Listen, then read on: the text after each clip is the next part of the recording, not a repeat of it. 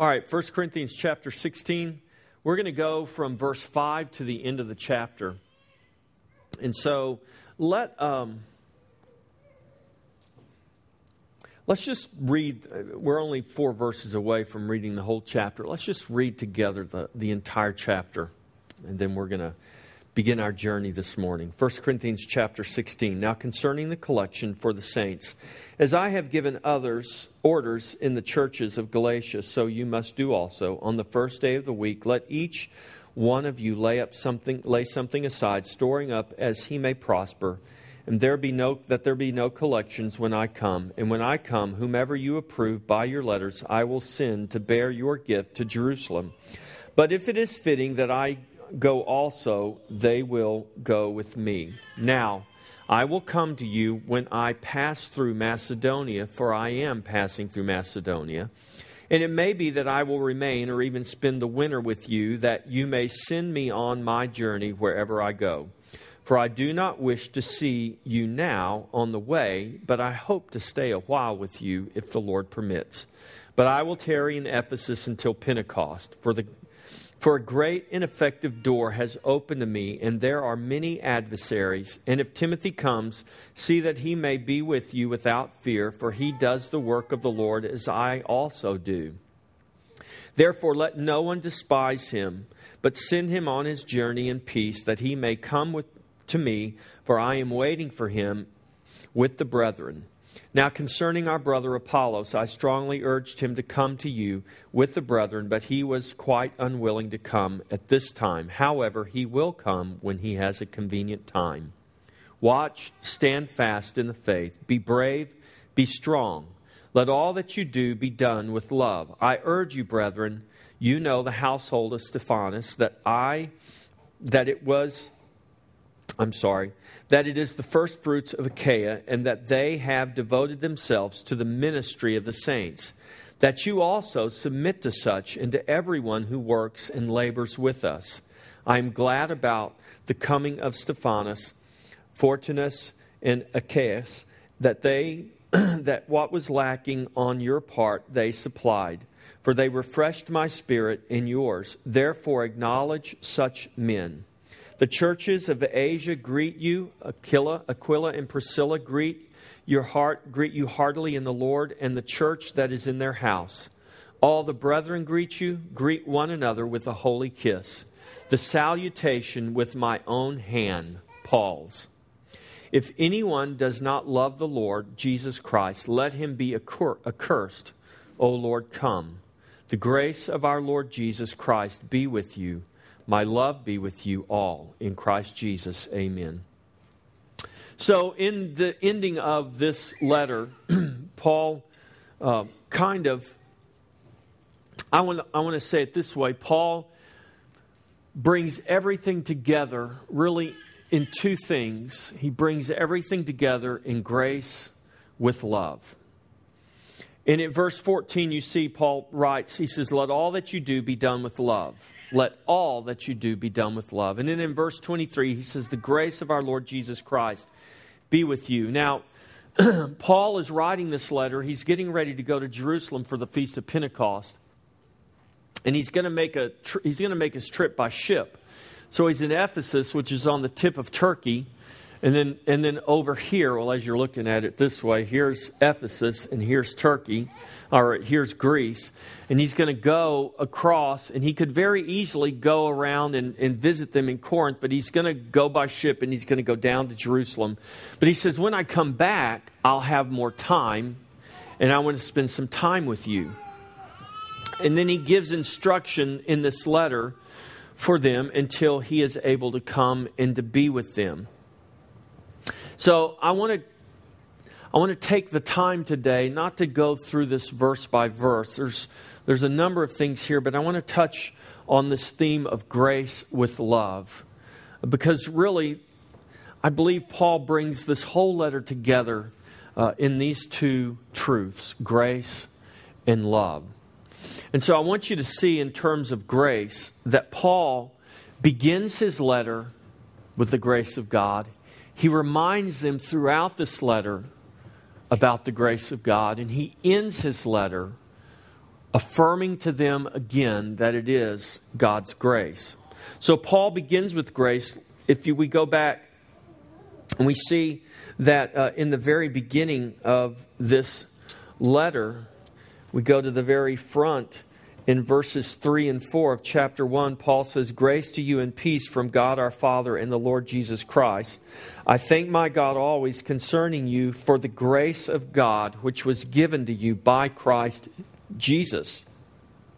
So Paul begins this letter with the grace of God, reminding them that it was the grace of God that was given to us by Christ Jesus.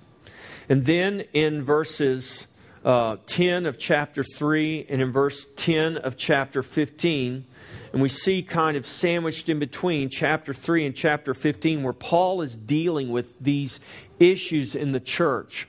Uh, from the uh, divisions that exist in the church to the abuse of spiritual gifts. Um, he goes into talking to them about love the fruit of the Spirit. If we don't have love, if we don't have the Spirit's fruit, we have nothing.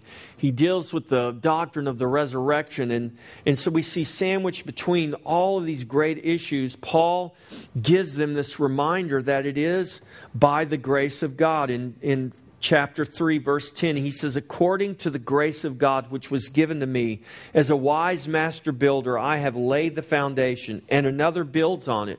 But let each one take heed how he builds. He says, it was according to the grace of God. It was by the grace of God that I was able to do this. It's by the grace of God that others are able to come in and build upon that which I have laid. And then in verse 15, or chapter 15, verse 10, Paul says, But by grace, by the grace of God, I am what I am. And his grace toward me was not in vain, but I labored more abundantly than they all. He's talking about the other apostles. Yet not I. He said, Yet, yet it wasn't I who labored, but the grace of God which was with me. That's a really important state, statement. But the grace of God that was with me.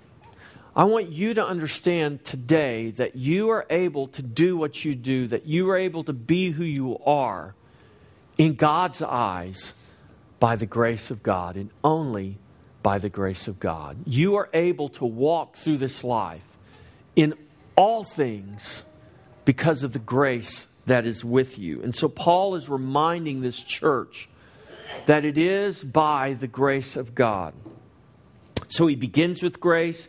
He reminds them throughout that it is by grace, and he ends his letter with a plea for God's grace on their behalf. Verse 23 The grace of our Lord Jesus Christ be with you. Because Paul understands that apart from the grace of God, they can, he can, we can do nothing. Amen? Amen. And then Look down at verse 14 of this chapter. Paul says, Let all that you do be done with love. So, Paul teaches us in this letter, we go back to chapter 13. Paul teaches us in this letter that regardless of our gifting, regardless, remember, he writes, even if I give my body to be burned, if I give all of my goods away for the poor, it doesn't matter what I do. If I do anything and have not love, I have nothing. It profits me nothing. I am nothing. So, Paul teaches us in this letter that regardless of our gifting, or regardless of what we may do, without love, we have no profit and we are nothing. Now, where did Paul get this concept? Well, Paul got this teaching through a revelation of truth and love in Jesus Christ. It was Jesus himself that taught us that all things are fulfilled in love. So in Matthew chapter 22, verses 37 through 40, this is when one of the lawyers, one of the Pharisees, comes to Jesus and says to Jesus, questioning him, testing him, Jesus, what is the greatest commandment? And Jesus said, The greatest commandment is to love the Lord your God with all your heart, with all your mind, with all your soul. And the second is like unto it to love your neighbor as yourself. Upon these hangs all the law and the prophets. So Jesus said, This is the fulfillment of all things to love God and so to love one another. And so Jesus even gave a new commandment concerning love in John 13, 34 and 35. Jesus said this, recorded in John's Gospel A new commandment I give to you, that you love one another as I have loved you, that you also love one another.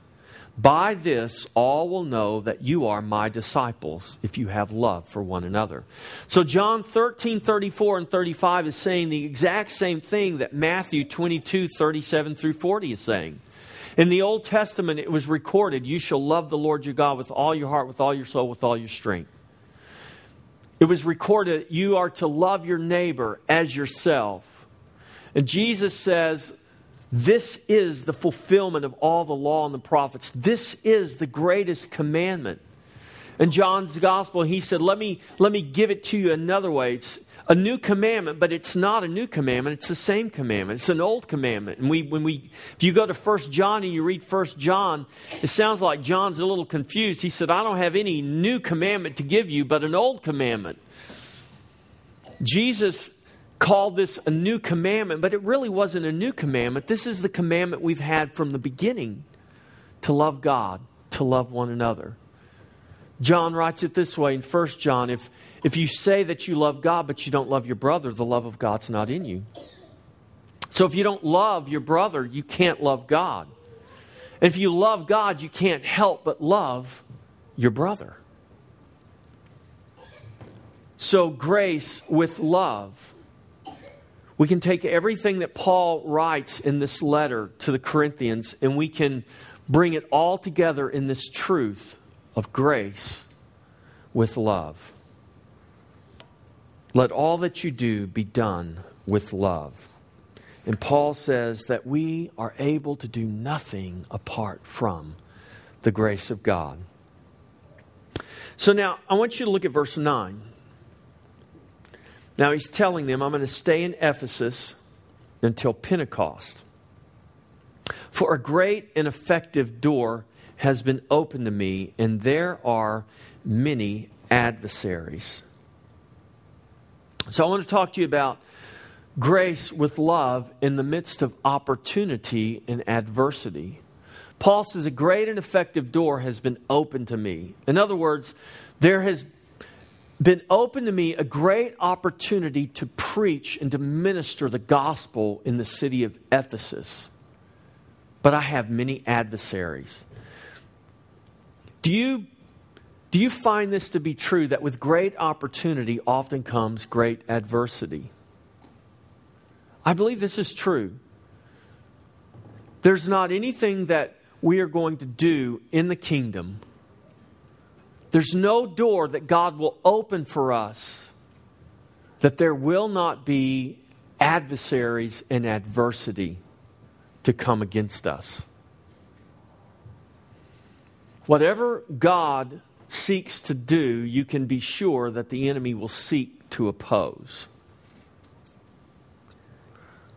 That's, I think we've all found that to be true, but, but here's what I want you to realize about that whatever God opens for us to do, and regardless of what adversaries or what adversity comes to us, it is all the grace of God. No door is opened apart from the grace of God. No adversary comes to us apart from the grace of God. Now, that may sound funny, it may sound contrary but we have to believe this is true. We can't believe, or I refuse to believe in a God who is in control and is Lord over almost everything. Did you hear what I said? I refuse to believe in a God who is in control and Lord over almost everything. The Bible doesn't say he is Lord of almost all. Jesus didn't come to his disciples and say, Almost all authority has been given to me in heaven and on earth. Go therefore. No, he came and he said, All authority. Ephesians says, All things have been placed under his feet. What does that exclude? Nothing. So we don't have an adversary. Who's our adversary? The devil is our adversary. We don't have an adversary that is outside of the control of God. We don't have an adversary. There is not a devil who is outside of the authority and the long arm of God's authority. In the day that the sons of God came before God in heaven, and God asked Satan, Have you considered my servant Job? He said, Sure, I have. But you, you have him protected. You've got this hedge around him. You bless him. And who wouldn't serve you if you treated everyone the way you treat Job? So, what did God say? Go for it. You can take everything but his life. Who destroyed? Who killed? Who took away from Job? Well, it was the devil. But yet, it was God who gave him the authority to go and do what the enemy does so well. Paul says, A great and effective door has been opened to me, but there are many adversaries. You might be looking at your life today, sitting here thinking about your circumstances, and there might be great adversity that you're facing. I want you to understand that you do not, face, you do not face that adversity apart from the grace of God. It's not the grace of God in spite of your adversity, it's the grace of God and your adversity. In your adversity, it is adversity by the grace of God. So, Paul's encouragement and admonition is that you do all things with love. All things means all things, right? This is not understood and it's certainly not performed apart from God's ever present grace in our lives. So, we don't have a problem attributing our opportunities to God's grace, but what about our adversity? We need to be able to see and to know that God's grace is there even in adversity. And we're, we're even taught in Scripture that sometimes adversity comes to us by God's grace. Now, I know this kind of flies in the face of a lot of the popular preaching and teaching and a lot of the books that we like to read. It's like you have adversity and you have God, and God is not associated with adversity. All adversity comes from the evil one, it's not of God. God wants to get rid of all your adversity. But yet, that's not really the accurate picture that we see in the scripture. So let's look at 2 Corinthians chapter 12 verses 6 through 10 and we see a perfect picture of God using adversity, God in his grace giving adversity to one of his greatest servants. Paul, the apostle, in this second letter to the Corinthians, chapter 12, verse 6, Paul writes this For though I might desire to boast, I will not be a fool, for I will speak the truth. But I refrain. This is right after Paul has had this experience where he's been caught up into the third heaven and he's received revelation and knowledge and seen things that he says not even lawful for me to talk about. And if there's anyone that could boast, I could boast. But he says, I'm not a fool. But I refrain lest anyone should think of me above what he sees me to be or hears from me, and lest I should be exalted above measure by the abundance of the revelations. Did you catch that? And lest I should be exalted above measure by the abundance of the revelations. A thorn in the flesh was given to me, a messenger of Satan to buffet me, lest I be exalted above measure. Concerning this thing, I pleaded with the Lord three times that it might depart from me. And he said to me, My grace is sufficient for you for my strength is made perfect in weakness. Therefore, most gladly, I will rather boast in my infirmities, that the power of Christ may rest upon me. Therefore, I take pleasure in infirmities, in reproaches, in needs, in persecutions, in distresses, for Christ's sake. For when I am weak, then I am strong. This is an example of God in His grace giving adversity to His servant. Not to make life hard for His servant, but to help His servant. Paul said, But for this adversity, I would be exalted. He said, But I'm content to let people think what they want to think about me based on how I look and how I sound. It's okay if they think one thing, but the reality may be another. Do you find that hard?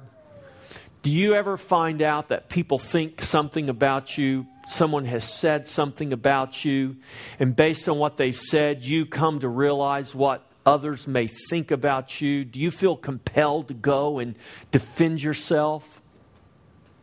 Kind of human nature, isn't it?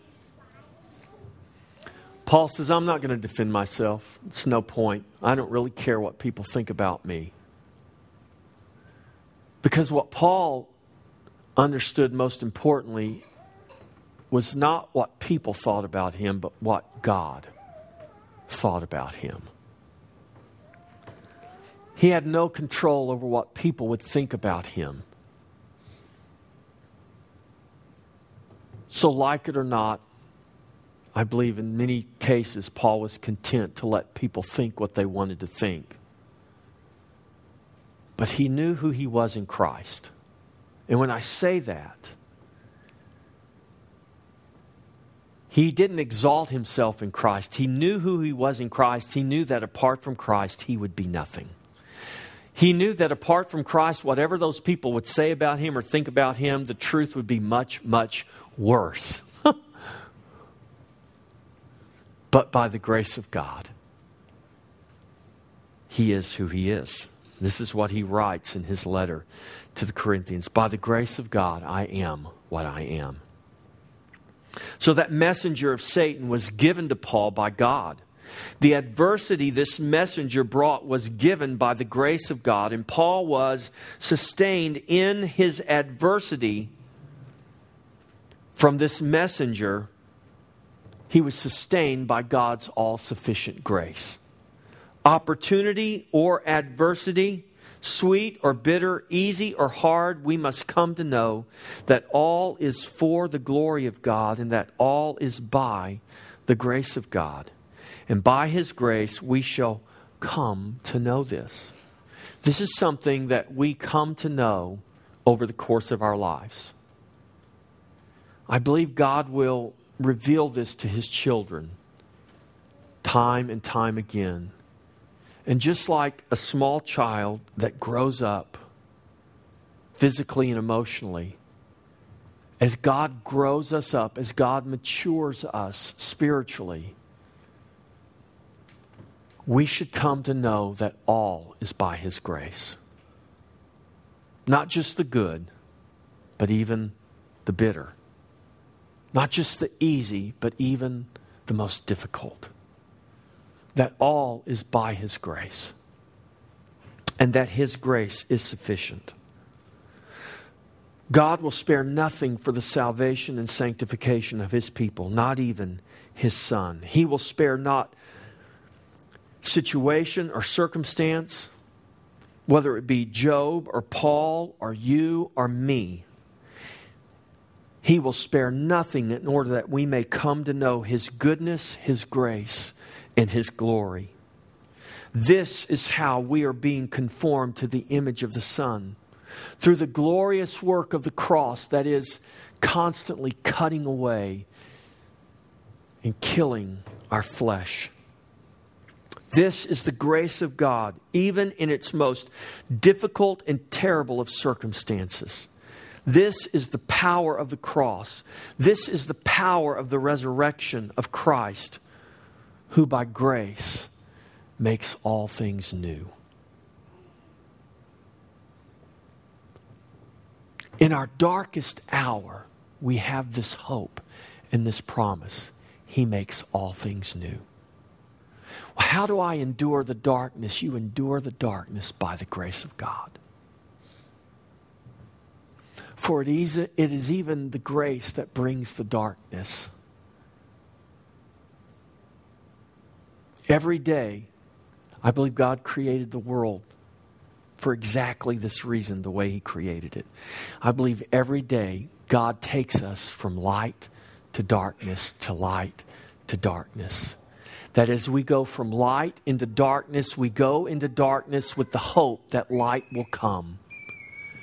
With the, with the dawning of one day, or the ending of one day, comes the dawning of a new day. With the waning of the light, and the coming darkness, there is always the hope that light will break forth again. We live in this cycle. We live in it every day of our lives, and we begin to take it for granted. We just assume it's the way the world works. It's the way the world works because that's the way God created the world to work. Because God has placed around us constant reminders that I am Lord of the light and I am Lord of the dark. David writes in the psalm, Where can I go to escape him? If I go to the lowest hell, he is there. In the darkest dark, he is there. In the brightest light, he is there. Why? Because he is Lord of all, he is creator of all because all things are by His grace. So we go to bed at night in the darkness and we lay our heads down in our pillow and we trust that we're going to wake up in the morning. We see the sun go down and we don't give a second thought as to whether the sun will rise again. We just know it's going to rise again because that's what the sun does. That's what the S U N does. That's what the S O N does. He rises. That's what we do in Him. We are raised. The darkness may come, but with the darkness will come the light. When the light is here, know that you will experience darkness, but we always have this hope that the light will always break forth. And there is coming a day when there will no longer be any darkness. It is by His grace.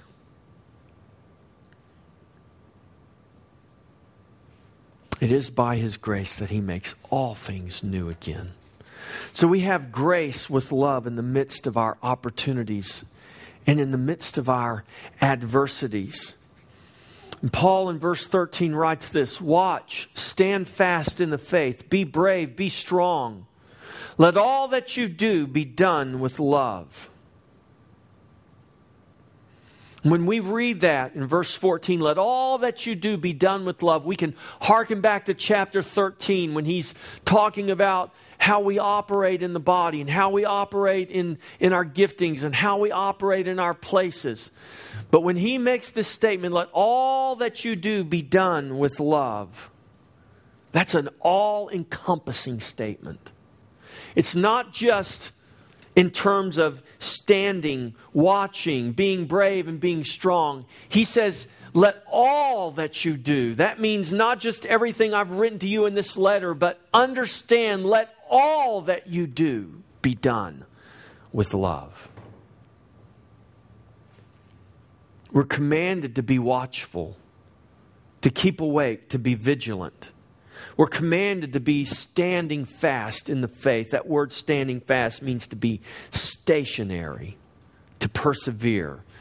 It's a picture of not retreating, but standing firm in the faith, not compromising, not breaking, not shrinking back, but to stand firm in the faith. We're commanded to be brave. This is an interesting word. in the King James, he says, quit like men. Not quit like stop, give up.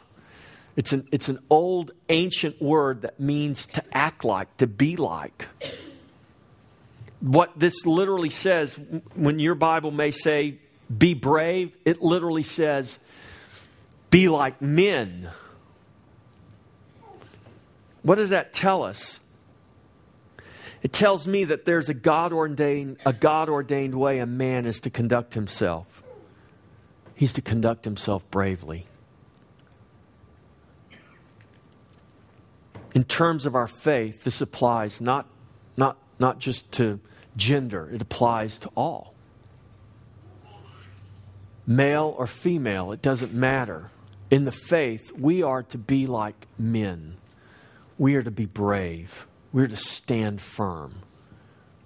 We're to be ready to stand and not back down in terms of our faith and our trust and our witness of Jesus Christ. We're commanded to be strong, to be empowered, to be increasing in vigor, to be strengthened. All of these give a picture of not something that happens once, one and done. This gives a picture of a continuous thing that's taking. I am to continuously be watchful. I am to continuously stand fast in the faith. I am to continuously be being brave. I am to continuously be being made strong. We are commanded to let all that we do be done with love.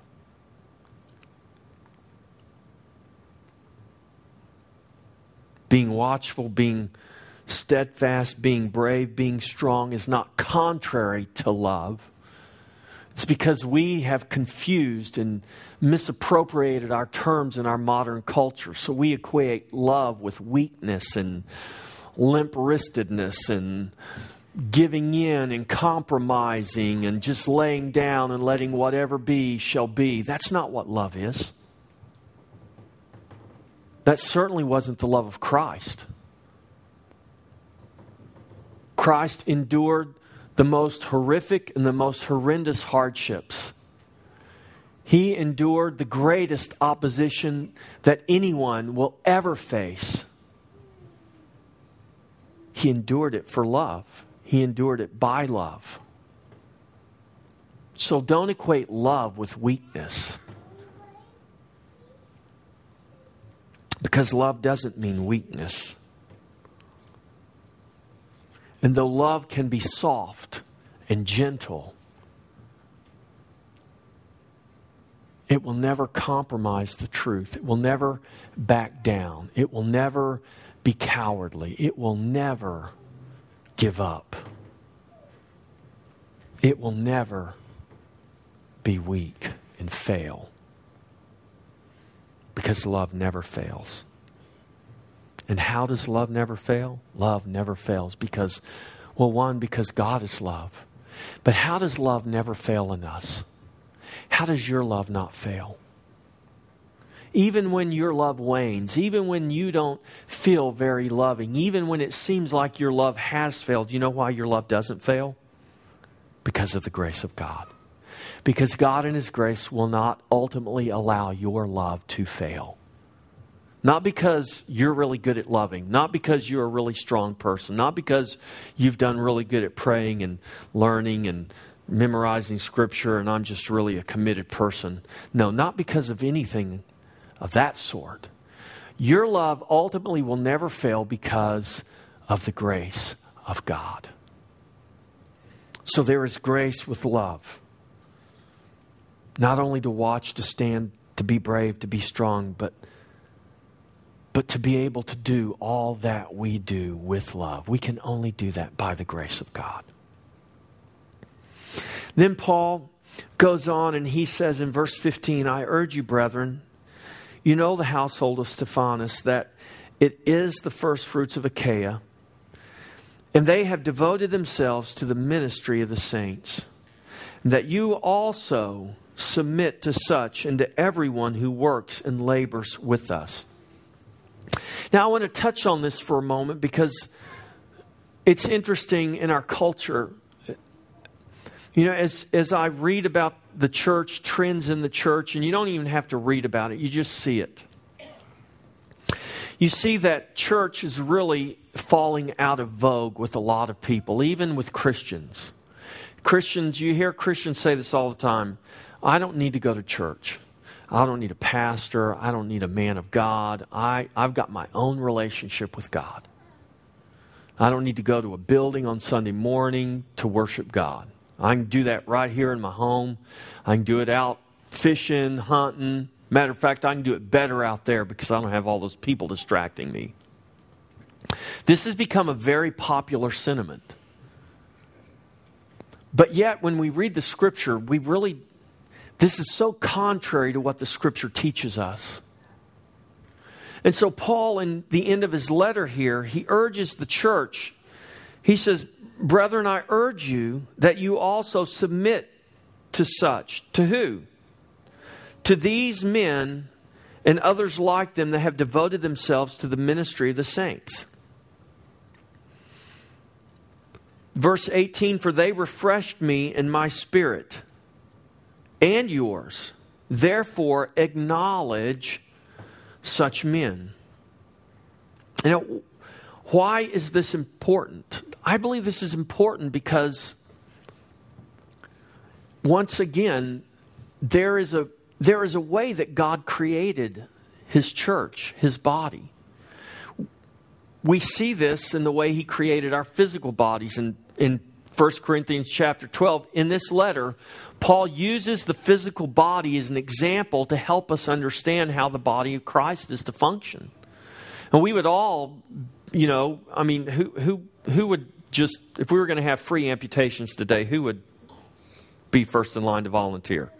Free amputations won't cost you a thing. Uh, we'll even provide the pain medication. You won't feel a thing. Promise. Well, you pro- probably not too many people are going to take that, are they? Even though it would be free. How about if we pay you a little bit of money for some amputations today?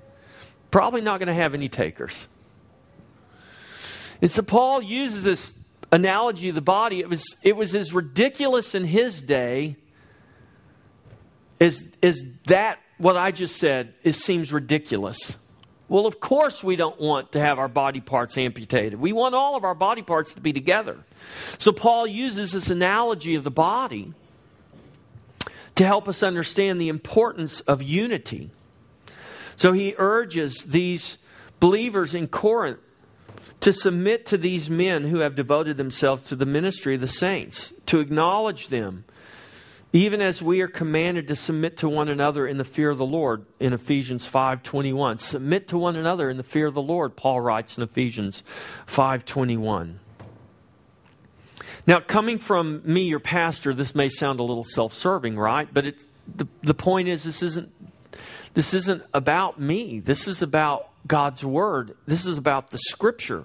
Because ultimately this is where it comes from. It comes from God's word, his scriptures. Paul's urging to submit to these men of God who worked and labored in the gospel, and to acknowledge such men was for the benefit and the building up of the whole body. Paul wasn't telling the church to put these men on a pedestal, but to submit to their authority to labor in the gospel in the teaching of the scripture in the ministry of the saints. You shouldn't you shouldn't believe what I say because I say it and I'm the pastor. You should believe what I say if I'm teaching you from the authority of God's Word. And the authority to teach God's Word, the Bible teaches us, doesn't come from just men. It's not that I just decided one day I think I want to be a pastor. I mean, if you really knew me and knew my story, you'd know that that was not even a remote possibility in my mind. And so Ephesians 4:11 for instance teaches that these gifts and these callings were given to the church by Jesus.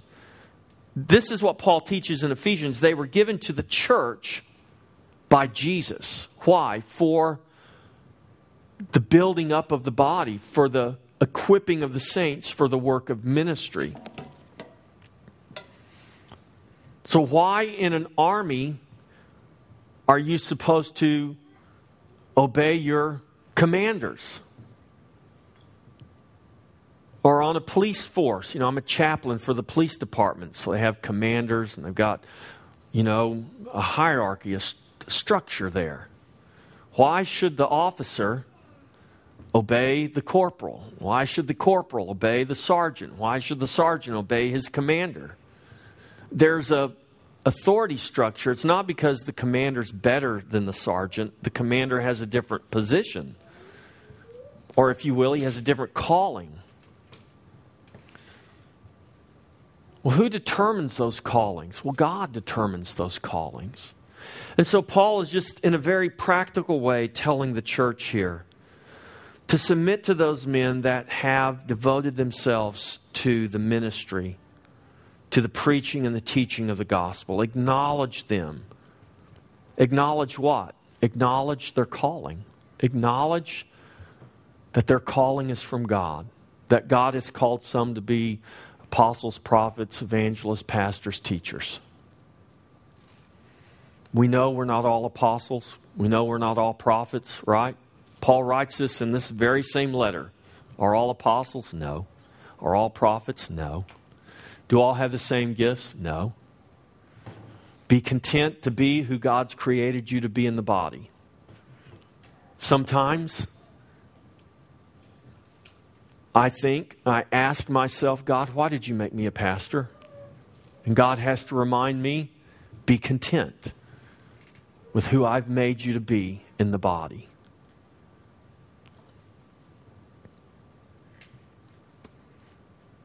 So, Paul was not telling the church to put these men up on a pedestal, but to recognize who they are in the body and who they are for the body. He was urging them to acknowledge them, to recognize their calling, and to support them spiritually and materially. Your giving allows me to do what I do. I can go to the hospital mid morning on Friday because you make that possible.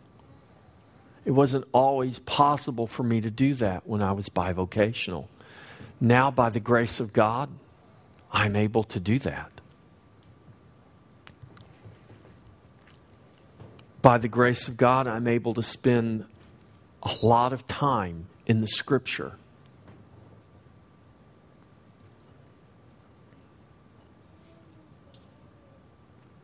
There is grace with love to submit and to acknowledge, to allow those within the body to function as God has called them to function.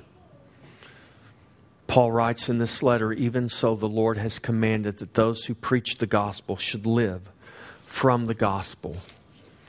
Ultimately, it is by the grace of God that I am able to live by the gospel. It is by the grace of God that you are able to contribute to that, to give to that. It's by the grace of God that we all are able to do all things. So Paul goes on in his letter and he concludes and he gets down to the end.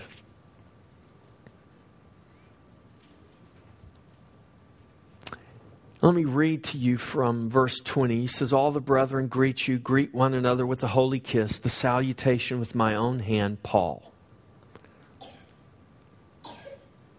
Now, Paul didn't write this letter, he dictated this letter because Paul was almost blind. We know that. And then, verse, the last three verses, verse 22 If anyone does not love the Lord Jesus Christ, let him be accursed. O come, Lord Jesus. O come, Lord. The grace of our Lord Jesus Christ be with you. My love be with you all in Christ Jesus. Amen. There is grace with love in all things, the blessing and the curse.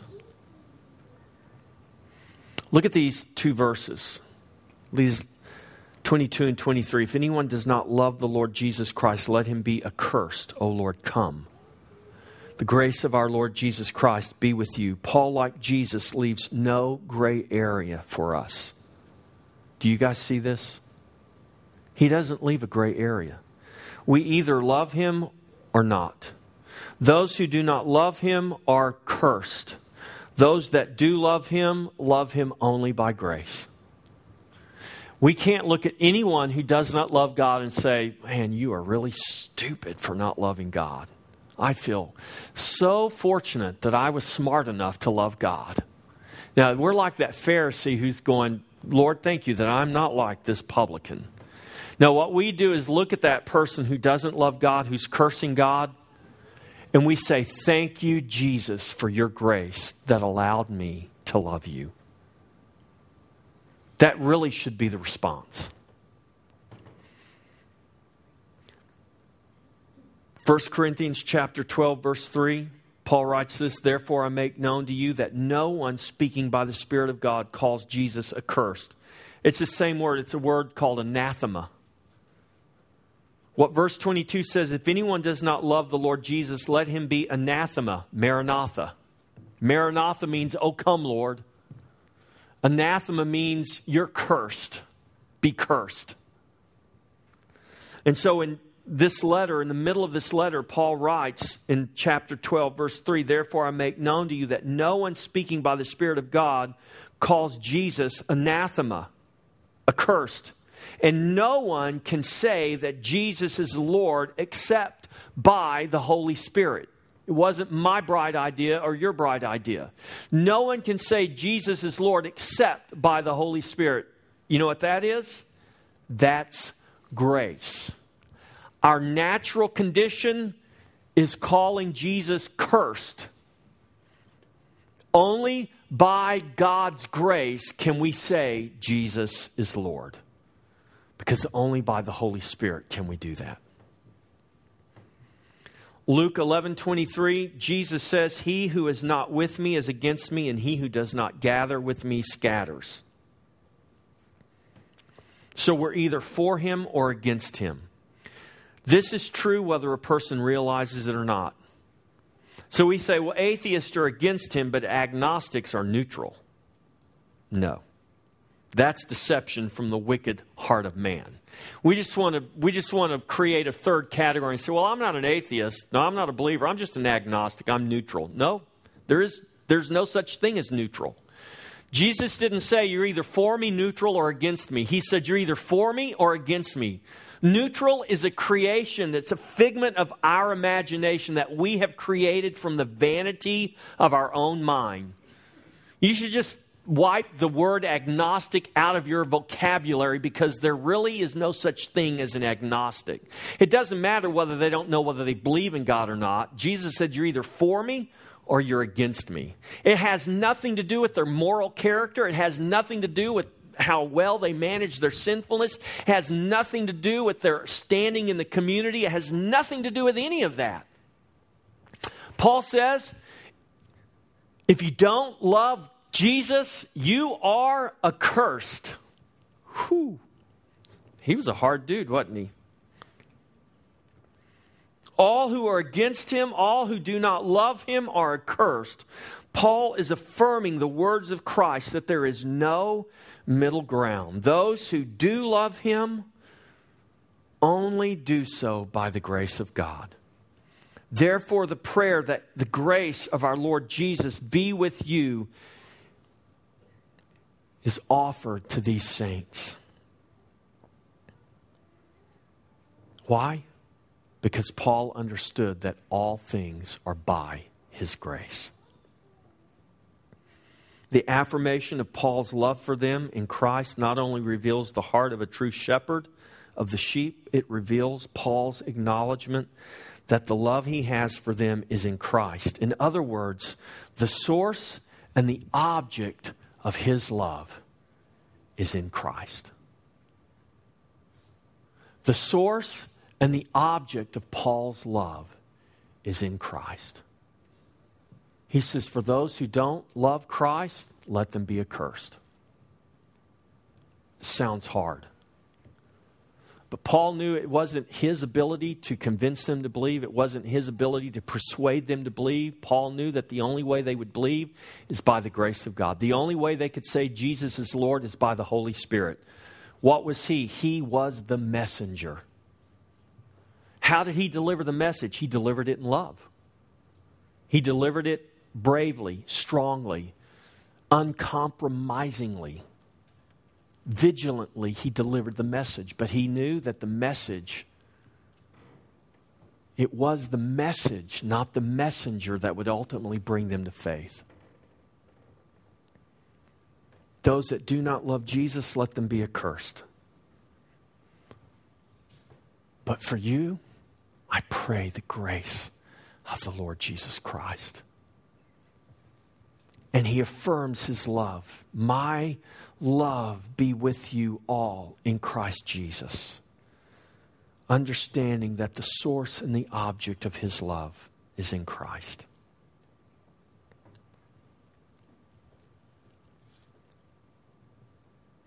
It doesn't mean that we go around cursing the world. That's not what Paul was doing. Paul was saying the world is cursed because they do not love Christ. Anyone in the world that does not love Christ let them be accursed because they are. Now, I think what this mam- mamsy pamsy concept of love and this wishy washy third gear theology that we want to create today lends itself to people going to hell much more readily than if we just really understood the truth the way the truth is. That there is no middle ground. That we can't say, well, they're almost there. They're almost a believer because, you know, they went from being an atheist to an agnostic. No, Jesus said, if you're not for me, you're against me. Paul said, if you don't love Jesus, you are cursed. We have this third gear, this, this third category mentality, and it doesn't exist anywhere. If we would look at the world and understand that it doesn't matter what they say, it doesn't matter how, how close we think they are to believing, but they just don't quite believe. And, well, you know, well, maybe, you know, oh, maybe Jesus was a historical figure, you know. Oh, well, who cares if we believe Jesus was a historical figure? Who cares? It doesn't matter. Do you believe he's Lord? Do you believe he's the only Savior? Do you love him? If you don't love him, you're cursed. If we understood that truth, we would look at the world a little bit differently and maybe feel a little more desperation in terms of making Christ known through our lives, of communicating the message more clearly, not just with our words, but with our living that the world would be able to look at us and say, I, I, I think they're really stupid, but, you know, that person is really believes in Christ. I mean, you know, gosh, who believes in some mythological figure like that? But you know what? I'll give it to them. They have great faith. The world should be able to see a difference between us. Instead of us trying to become more and more like the world to draw the world in, all we're doing is making them feel more comfortable in their sin. Because the Bible says there is no third category here. If they don't love Jesus, they're cursed. And the only way they're going to love Jesus is by the grace of God. And so, one of the most important things I believe that we can begin to do is to begin to recognize in our own lives that we can say, like the Apostle Paul, I am what I am by the grace of God. I know what I was. I know what I'm capable of in my flesh and in my carnal mind, in my carnal nature. But I know that I am what I am now by the grace of God. We need to all recognize that. That it is only only, only by God's grace. You're going to make it by the grace of God. In your darkest hour, you're going to make it by the grace of God. In your most impossible situation, you're going to make it by the grace of God.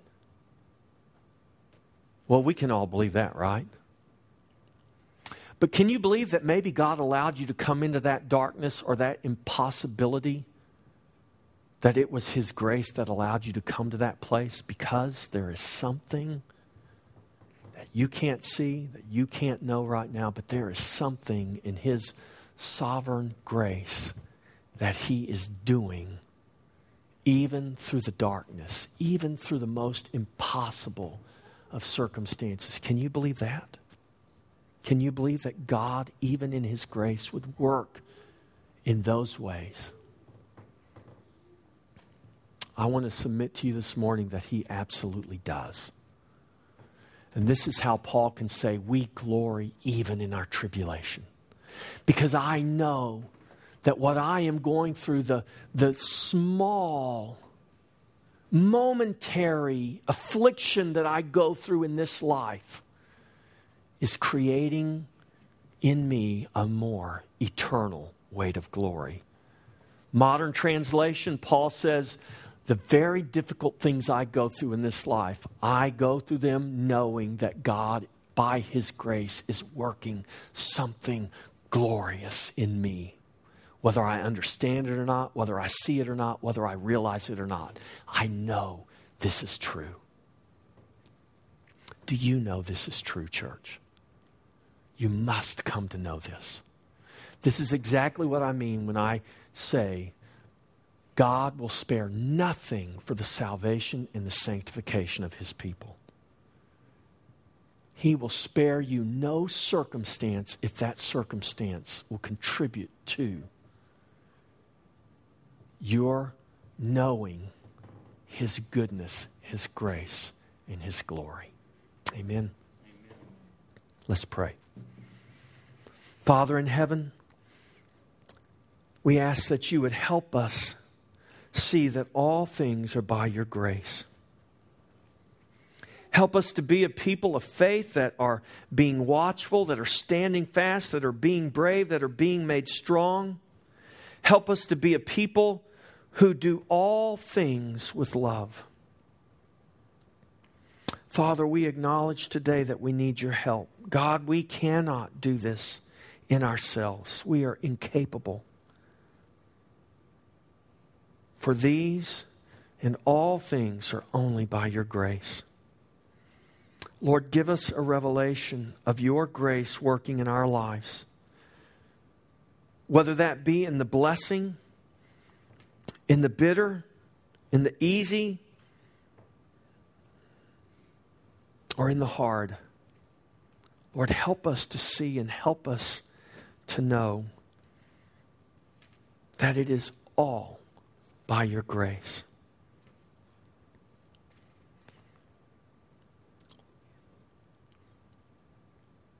Lord, help us in this, not just for our own peace of mind, not just so that we can endure through impossible or seemingly impossible situations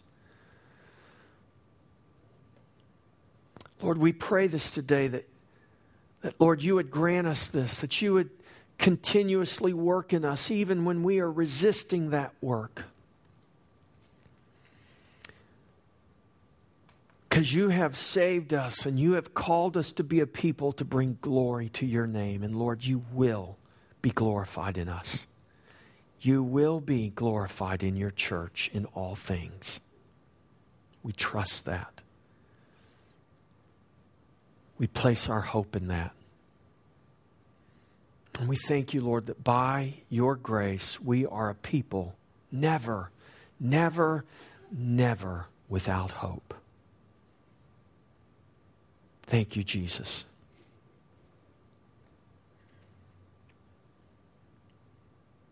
I pray that you go from this place in His grace. I pray that you go in hope. I pray that you go in your circumstances, whatever they are, whether they be bitter or whether they be sweet. I pray that you go in His grace and know that His grace is sufficient for all. I pray that you would go knowing that all things are only by His grace and that in His grace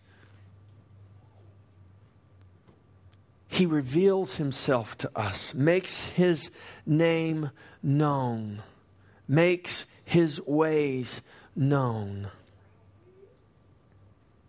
I pray that we will go and that we will make His name known, not because we are sufficient, but because His grace is sufficient. Amen. Let's all stand. Go make His name known. Consider that wherever you are, whatever you may be going through, it is in, it is by His grace. When you go out these doors and you encounter people in the world, I want you to stop seeing them in some ambiguous third category. I want you to see them for who they truly are. Apart from Christ, they are cursed. And there's not anything you can do to pull them out of the curse. There's not anything you can do to deliver them. The only thing you can do is to let Christ in you be known. In every way possible, let Christ be known. Let them see in you as you walk through the valley of shadow, let them see you go through it in the grace of God. Let them see you trust not in your own power, not in your own ability, but let them see you trust in the grace of a good God. Let them know that it's not anything of yourself, it's not anything that you have done, it is only by His grace, whatever you are, it is by the grace of God. Let them know that everyone has a past, but through faith in Christ, by the grace of God, everyone has a good hope and a good future. Amen.